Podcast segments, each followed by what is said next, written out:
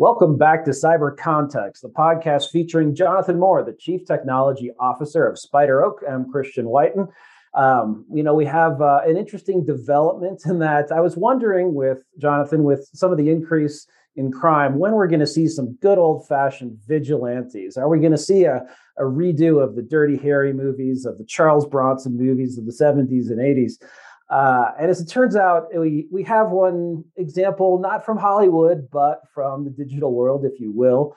A gentleman who was attacked, cyber attacked, if you will, or hacked by North Korea, and didn't really like the response he was getting, which I guess was no real response from the U.S. government or from other people who might be willing to help, and so who took it upon himself to take down North Korea's internet.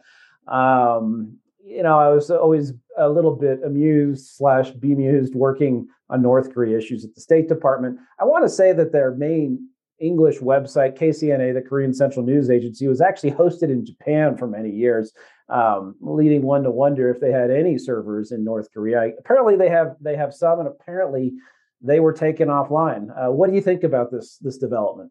Yeah, I mean, I think it's an interesting story. For the background, about a year ago, some North Korean operatives, hackers, gained access to their own Chrome zero-day, meaning an unpatched vulnerability, exploiting an unpatched vulnerability in Chrome.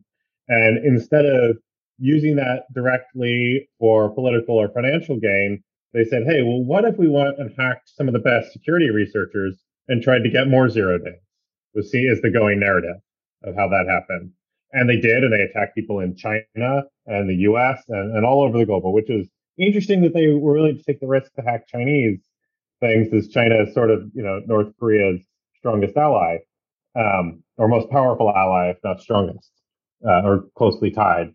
But And one of the things that was really stood out in that incident is in the U.S., the public national response to that in the U.S. was a Twitter thread with a bunch of cyber researchers being like, what just happened? Did you get hacked? Like who, what? And all the organization was civilian, at least in the public eye. And, those people felt that the FBI and the federal government, if they were contacted, do too little too late, didn't really help them recover and barely even checked on them. And so fast forward a year later, one of the victims of that attack decided that, a year later, they hadn't seen any real public response or, to North Korea on this particular incident. And so they took it into their own hands to embarrass North Korea personally. And I think it's important to say embarrass. Because, so are they harming the people of North Korea? Well, not really, because they don't really have internet access at all. So taking down North Korea's internet doesn't really attack the people. It is really very much against the state. It's not, they don't have a private sector that depends on the internet because they don't let them have that. And what they've attacked websites, they've attacked the routing infrastructure of North Korea, and just generally caused mischief. And I think it is really mostly that, from at least at this point from the outside, to embarrass the regime more than really take down. Because like you mentioned, it is mostly propaganda sites and things that are outward looking. I mean, maybe they'll manage to take it further and go steal some of the Bitcoin that North Korea has stolen and give it back to the people or something. I'm not sure. And it also doesn't directly affect, as I understand it, North Korea's hacking capabilities either, because they don't actually operate domestically. The mode of operation, as I understand it, for North Korean hacking assets is they say, look, you know how to use computers. We're sending you to Indonesia or somewhere else in the South Pacific. Here's some starter money. Now, what you've got to go do is steal enough money to keep yourself fed and housed, and, occasionally do, send money home. And, maybe occasionally they'll direct them to take some particular action. But it is almost as if, that it's almost more like, a privateer than an actual military person. You know, they're not in the chain of command. They're not being resourced from the top. They're told, here's your right to go do things, and go do it and take care of yourself. Right. So that's what the North Koreans are doing. And we have reports that, you know, that's what the Russians sort of do as well. And who knows about the Chinese.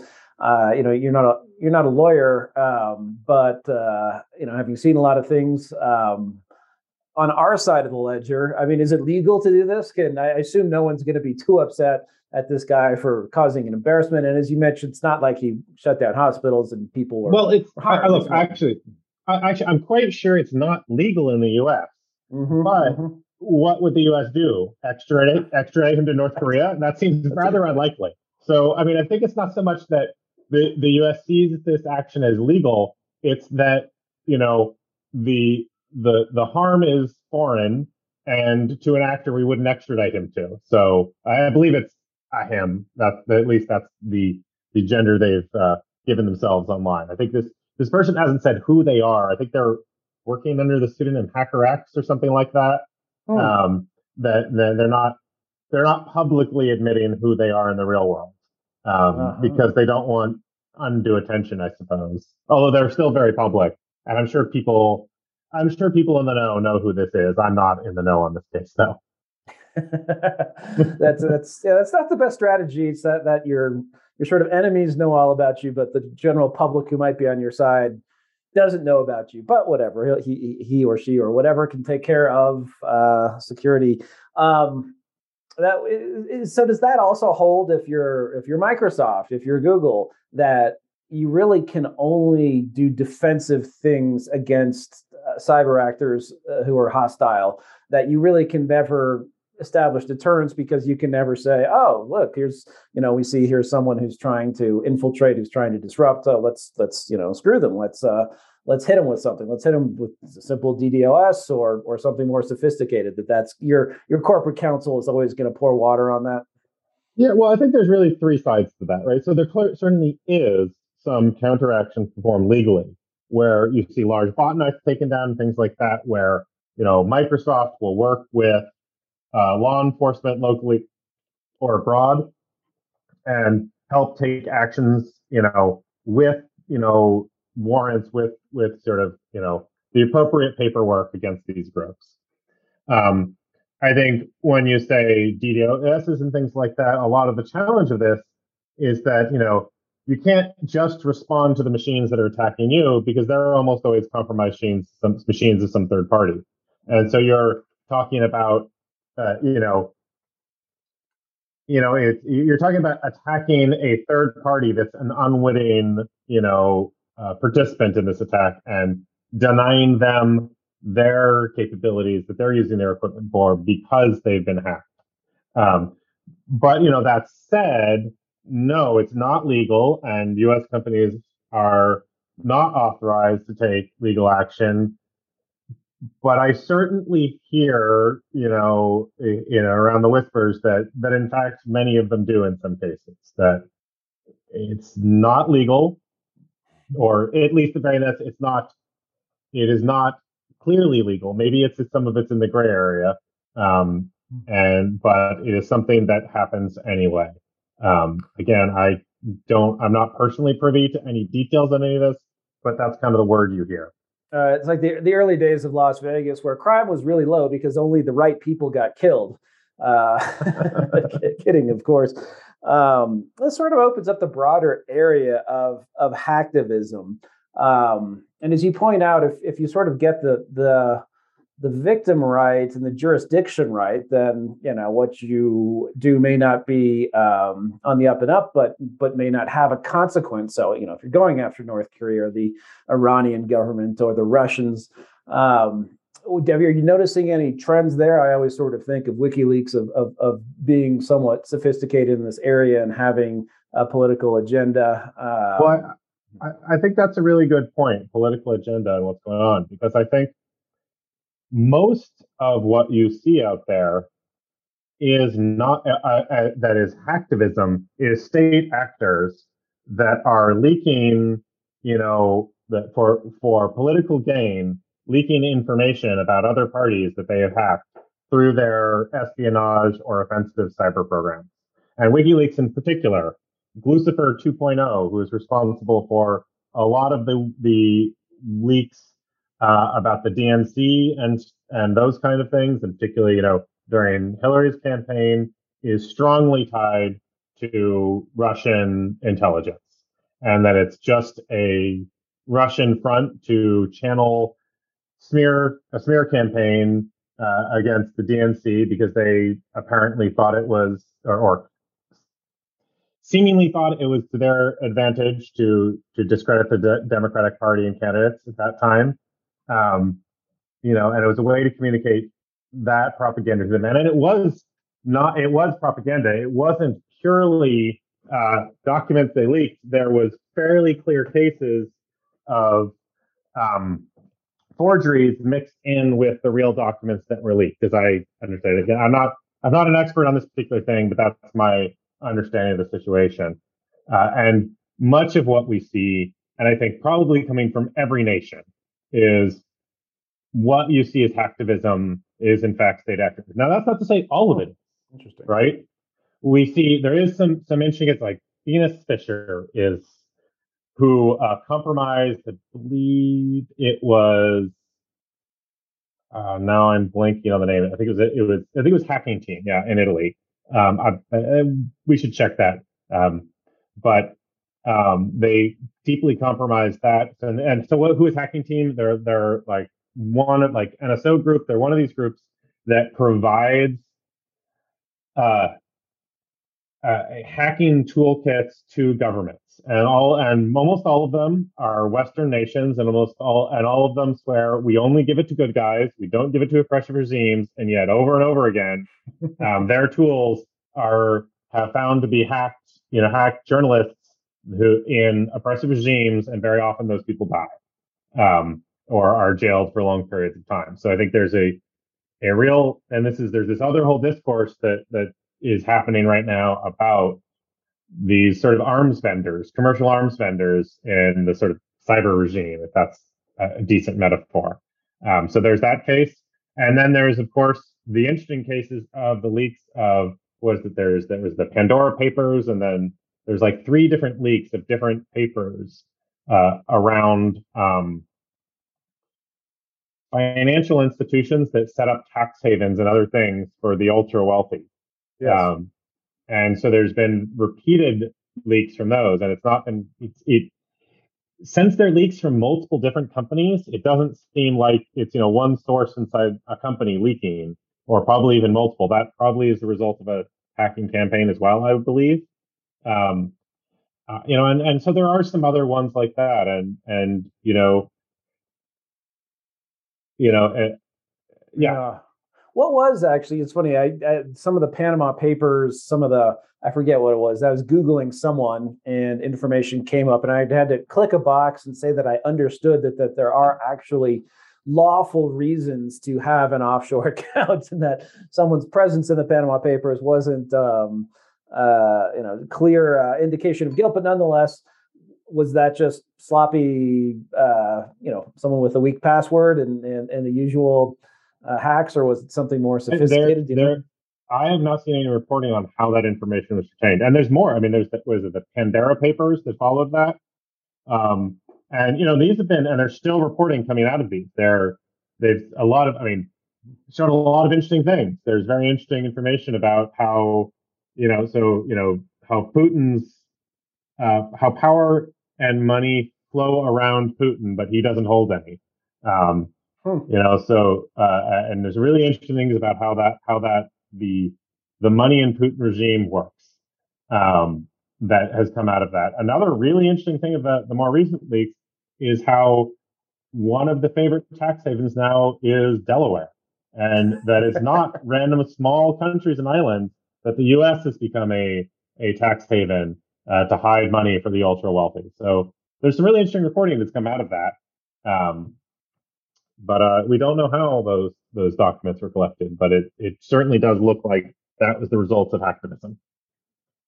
Yeah, that's interesting. I guess sort of hiding something in plain sight. Don't go for the Cayman Islands or the Seychelles or something that's automatically going to stand out on a tax return or its absence from a tax return if the IRS finds out about it. But hey, Delaware, that's where so many companies are incorporated, so many corporate accounts. Why not?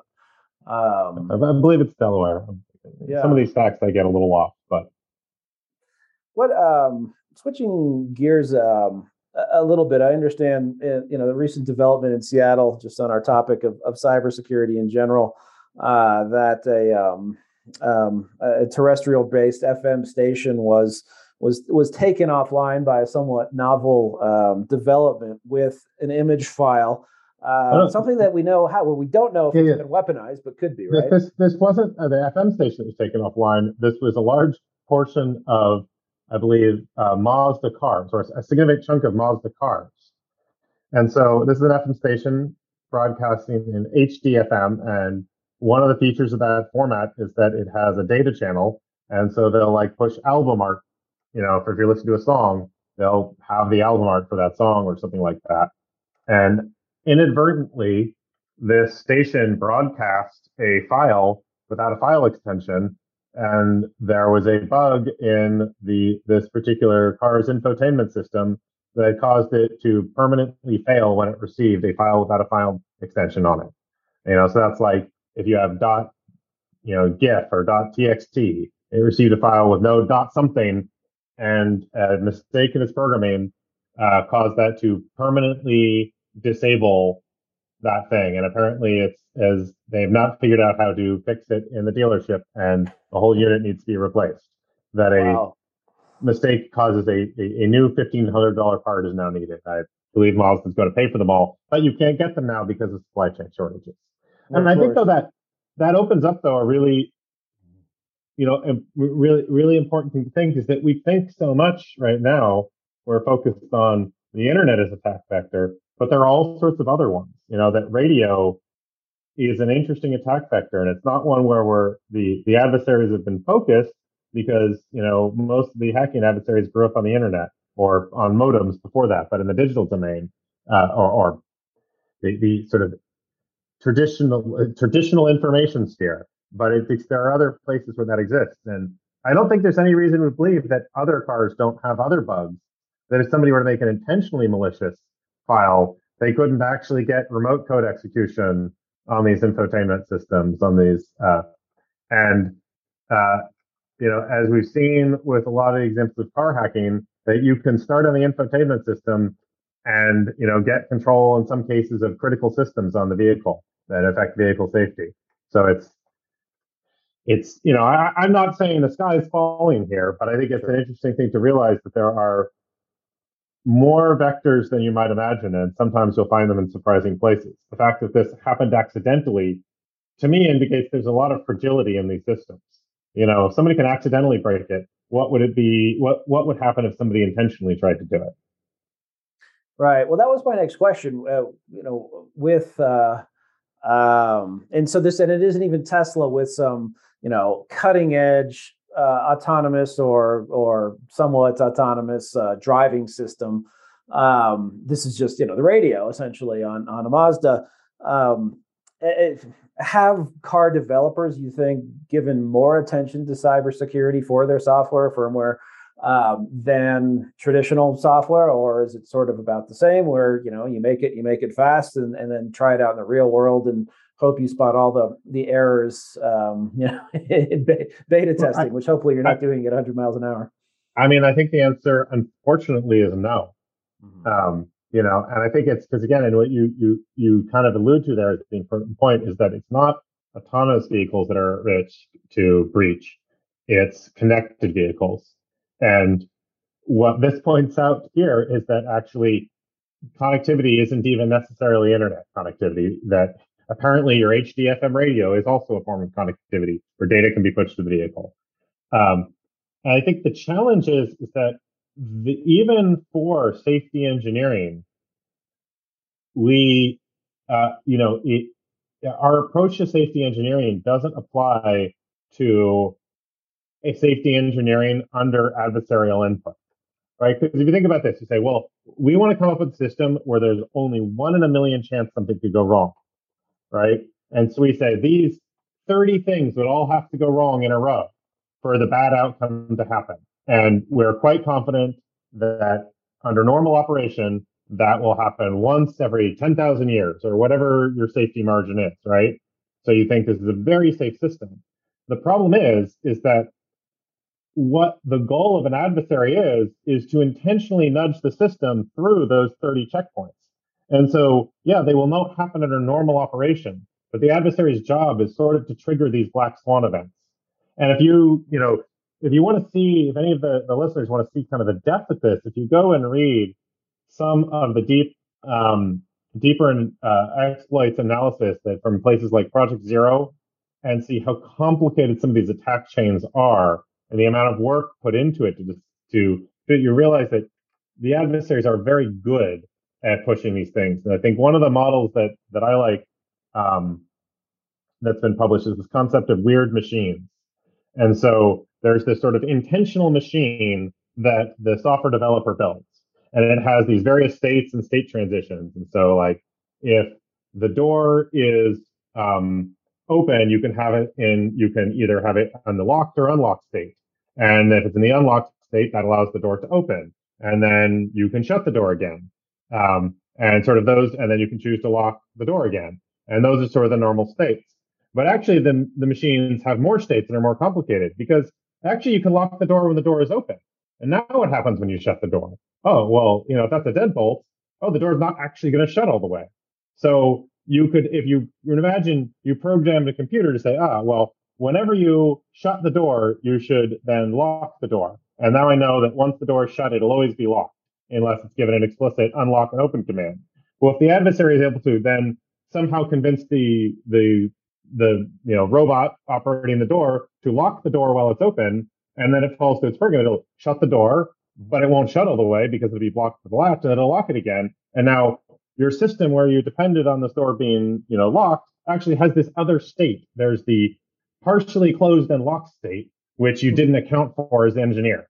And the adversary's job is to figure out how to walk through that machine and get into those unintentional states and use those unintentional states to their advantage, because it's not an intentional state of a door that it's open with the deadbolt closed, right? And so that's an unintentional state in the weird machine of your front door. And so there's the normal machine, which doesn't include that state. And then there's the weird machine, which are all the states your door can actually exist in. So it's very hard. You can't take normal safety engineering standpoint where you say, what's the probability of these to outcome? What's the probability of this very rare event happening followed by this very rare event? Because if the adversary can control those events happening, they can push it through that system into that bad state and achieve their goals. Right. So yeah, they're thinking that these faults are as likely as getting struck by lightning, and they don't realize they're walking around in a thunderstorm with the lightning rod on their head. Yeah. Exactly. I think that's a decent analogy. It's like, they said, so what's the chance of getting struck by lightning? Well, if somebody's puts a lightning rod on your head, it actually goes up a lot. Right. I'll be really impressed if someone can hack a car, if they could do it through the FM radio, then maybe through the radar, maybe through the infrared or something. Some of the early car hacking work showed the ability to hack the car through the CD player by putting in a malicious CD into the CD player. So this is not unprecedented in the literature. Mm-hmm. That is a good question. Like, what about all these systems we're adding? The more avenues we add to communicate with the vehicle, the more opportunities the attacker has to send in malicious data. Mm-hmm. Hopefully it was the Slayer CD. When you think about this remote hacking, this, of course, brings us or can bring us to another area where you've done a lot of work throughout your career and currently at SpiderOak, which is satellites, in the sense that, if through a simple radio, you can affect a malicious negative outcome in the real world. Is it true that for the longest time, until recently, satellites essentially were, and actually I came across this again a bit in work with the government when realizing communication satellites, it's fairly easy for people without a subscription to make use of their systems and services if they aren't hardened. Originally, our satellites fairly accessible to anyone with a radio that can reach them. I mean, I think historically there's a lot of examples of that where it was assumed that because of the specialized equipment needed to talk to them, and the unique radio frequencies some of them used, that was enough protection itself. But that's never actually been totally true. It's, as you mentioned, that there's for quite a while, there was some U.S. military communication satellites, bent pipe satellites, meaning they're just a receiver and a retransmit the signal. They don't, process it, and it didn't have adequate security on it, or really any. And the one servicing the region and over the Amazon, people in the Amazon had a pressing need for communication, and that created enough motivation to make that equipment available. And you would find often that if you listen to those channels, that the government couldn't use it anymore because it was saturated with people talking about, football scores instead of military operations. There's the there's another famous case back, I believe, in the 80s of the Max Headroom hack, where somebody, through some means, maybe physical access, gained control of a ground transmitter at a local TV station and used it to overpower the signal for a TV relay satellite that was then re-syndicated to a bunch of places and broadcast them with a Max Headroom mask on, sort of saying weird things and being slightly lewd for like 5 or 10 minutes before things were regained. So it's historically true, and it's not clear that it's all that different for a lot of satellites today. The FCC has only really started in the last, 5 or so years pushing hard on the global mandate that you have to have protection on your communications for space operations. And, even people launching satellites a few years ago, that was a mandate, but it wasn't really enforced. And a lot of those satellites have been up there for a long time and continue to be. And that's just for like very basic entry level kind of stuff. Is people in the satellite industry are far more worried about loss of access to their satellite than they had been traditionally about hacking. They don't like to put controls in place because that might keep them out in an emergency. And so there is this sort of transition is all of a sudden the software-defined radio and motor controllers have made tracking and communicating with satellites accessible for even hundreds of dollars, in some cases, depending on the kind of bands and data rates you're talking about. All of a sudden, many, many more people are able to talk to these satellites. And that the previous trade-off towards availability and recovery and safety is now potentially at odds with security, which is, again, going to affect those same things they're trying to protect. Nobody wants a system they can't fix.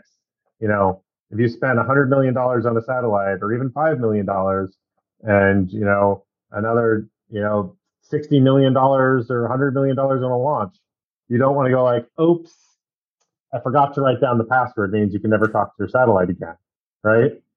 So there is this tension in the satellite industry between being able to maintain and access the satellite and be able by friends and be able to secure it against adversaries. And I think it's not even a clear-cut question of we just need to do better security, which we do. It gets a little more complicated when you really start pushing on how secure do we want to make this. Right. Why? Because it's not just encryption. It's actually, if you make the lock so good, nobody can break in. What happens when you lose your key? Right. Why? How would you lose your key? Because someone would corrupt it, or by your own system. If a fault happened on the satellite, if you had a data loss event on the ground. It's and I mean it by analogy. I don't necessarily mean literally forgetting the key, but if through incident or accident you lose your authorized access to normally authorized access to the satellite. How do you get back in? It's not like terrestrially. Well, what you do is you go to the data center and you go to the rack and you unplug it and you reformat the hard drive and you're good to go, right? This is in orbit, traveling, you know, at tens of thousands of miles an hour and very hard to reach. And, you know, it's where we have done maintenance on satellites, the space shuttle, it was generally believed that that was not economical and not a long-term solution. You know, that we repaired Hubble, we replaced Hubble's main computer in a spacewalk, and it's generally, it probably would have been cheaper to launch another Hubble than to perform that operation. But it was a training exercise and an experiment for the government to learn about that as much as it was to fix Hubble. So, you know, we learned a lot, and that learning was why we did it, I think, more than the cost savings, which were negative. Right. Well, I think there's a Simpsons where Homer goes to space and they sabotage Mir. So sort of, you know, same type of thing. Random question for you. Is there such a thing as in public literature as a stealth satellite, something, you know, because you think about the encryption and zero trust principles you might need to secure a satellite. But if you could deny access or even knowledge of the data going back and forth, is it possible to do that with lasers so you're not transmitting something that's easily picked up? There are certainly covert satellites out there. I don't know how covert they are. There's different levels of covert. There are certainly some satellites have very dark bottoms. They certainly can control their emissions to make them more stealthy. And if you have a license for Earth observation from NOAA and the FCC to take pictures of the ground, those licenses come with very clear restrictions that you're not supposed to point those telescopes back out towards space. And I think the general understanding is because you might see things you're not supposed to. Little green men. I think more likely government assets. Sure. Yes. Well, that's what I mean. You think from what we learned from the B-2 and the F-117 before it was retired, that there are certainly radar absorbing skins. It just, you'd think in the vast vacuum of space that anything that catches a little bit of sunlight would heat up and be distinguishable from its background without anything very sophisticated, but maybe I'm wrong. Maybe you can make something that... Well, I mean, you can do active cooling. Like, I mean, so you're already doing that on spacecraft. Like a big important part of spacecraft design is moving heat from one place to another, and you get very good radiative cooling in space because if you point, you know, so away from, so Earth is quite warm and it's going to heat your spacecraft, but the black sky behind you is very cold. And you can actually just do radiative cooling where you're, you know, emitting the energy as heat, as light, you know, infrared light as heat, is an effective way to cool. And that's like actually the James Webb Space Telescope has that feature, like a big feature. It is this huge sun shield to protect the very cold sensors. So to detect in some of the frequency bands that want the sensors to be very cold. So it actually shades them from the light, and then has active cooling to cool down those sensors and reject the heat elsewhere. So, I mean, and I think it is hard to hide things in space, though. You know, you have to go to these measures, right? You have to make sure it's not reflecting light back towards Earth. You need to make sure, and say maybe, I'm not sure how easy it is to see heat signatures of satellites in space. I assume if you had, in a lower orbit, a telescope pointing out with that could, you know, record in the, you know, the shortwave infrared, you could probably see things that were emitting heat. So you probably got to do that too. But I mean, there are assets out there which are attempting to hide, and especially the one of the things that has been hard historically is that, you know, satellites aren't really very maneuverable. You know, they're on an orbit and they're generally going to stay there. And you have engines sort of maintain that orbit, maybe do a little bit of maneuvering to avoid debris and other large debris and other satellites you know about, but they can't radically change orbit. But that's now changing. You know, we now have, and China has, you know, various spacecraft that fly in orbit and can change orbits and take close approaches to other spacecraft and whatnot. So, that sort of pushes this still further. So I may have known where you insert it, but if it has a low signature and I'm able to reposition it, you can't find it by sort of repeatedly looking. I mean, there is a database of all of the things out in space. Mm-hmm. There's Open JSPOC, which you can go and find out the orbits of everything. But it's also known there are things that are not in that database. And actually, a lot of amateurs have found a lot of them. But those are probably ones that are not taken as active measures. Or I don't know. We're a little beyond my knowledge at this point, but it's interesting. It's certainly a thing that is worked on and is of interest to various nations. I'm sure that there are technologies that we have not thought of that help enable more covert missions in orbit. Interesting. Now, one final question with, what we see with satellites that I think, if I'm not mistaken, there's sort of an agreement. I don't know how explicit it is that once you're, especially if you're in geosynchronous orbit, once your satellite's life is over, you're supposed to park it in a graveyard orbit, which I guess is a little higher, but the compliance with that is not super. Does that imply that even though satellite, and I guess that's just a cost, right? I mean, your satellite, you could actually probably keep your satellite going a little longer if you didn't expend that fuel or energy to move it to a different orbit. Whereas with cybersecurity in satellites, companies do have an incentive to do better at that.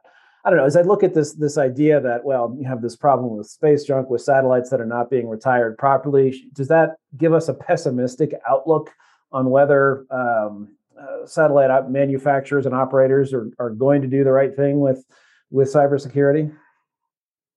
Oh, I think the incentives have to be in place, and I think,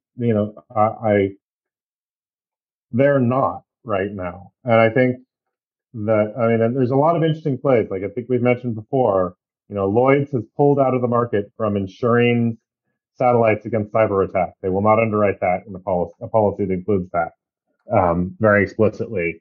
But towards space debris, there is work, so SpaceX actually just lost 40 out of 49 satellites they launched last week because of their space debris mitigation program. So they launched satellites into a very low orbit and then raised them. And one of the reasons they do that, there are some other advantages for them in terms of spacing their satellites out appropriately, managing their positions. But one of the reasons they do that is so that if the satellite fails on deployment, that it will very quickly just fall back into Earth. So I think I read that it was at 320 kilometers or something like that. Maybe it was even below 300, but that's an area where there's actually quite a lot of atmosphere. Like even at the space where the space station is at 500 kilometers orbit, there's quite a little atmosphere. And although it's not a lot to us, you couldn't breathe it by any means. We'd consider it a vacuum as air breathers. To things flying up there, it causes significant drag. Every time we send a spaceship up to the ISS, before it leaves, it'll usually use some of its fuel to boost the ISS back up into a higher orbit because that slowly degrades due to that drag. And so, the point here is that they insert them in a low enough orbit that they will deorbit quickly. And so that is done for space debris mitigation, so that a failed satellite doesn't become space junk; it just burns up. So I think we are seeing progress. I think at GEO we're gonna start seeing more and more progress as well, because it's becoming full. Right? This is a very particular orbit that GEO sits in, and the number of places where you can park a satellite over economically sort of viable regions is approaching, with our current acceptable distance between satellites, is starting they're disappearing. And what we're of course doing now is reducing the acceptable distance and saying, well, those margins are more than we need, but eventually we'll run out of space. And so there will be an economic incentive to be a good player, or maybe you just won't get the next slot to replace that satellite. Mm-hmm. Well, good. I think that's all the time we have for this episode. That was Jonathan Moore, the Chief Technology Officer at SpiderOak. I'm Christian Whiton. If you like what you heard, please subscribe to the podcast, leave a comment for us on Apple, and we'll be back soon with a new episode. Thanks.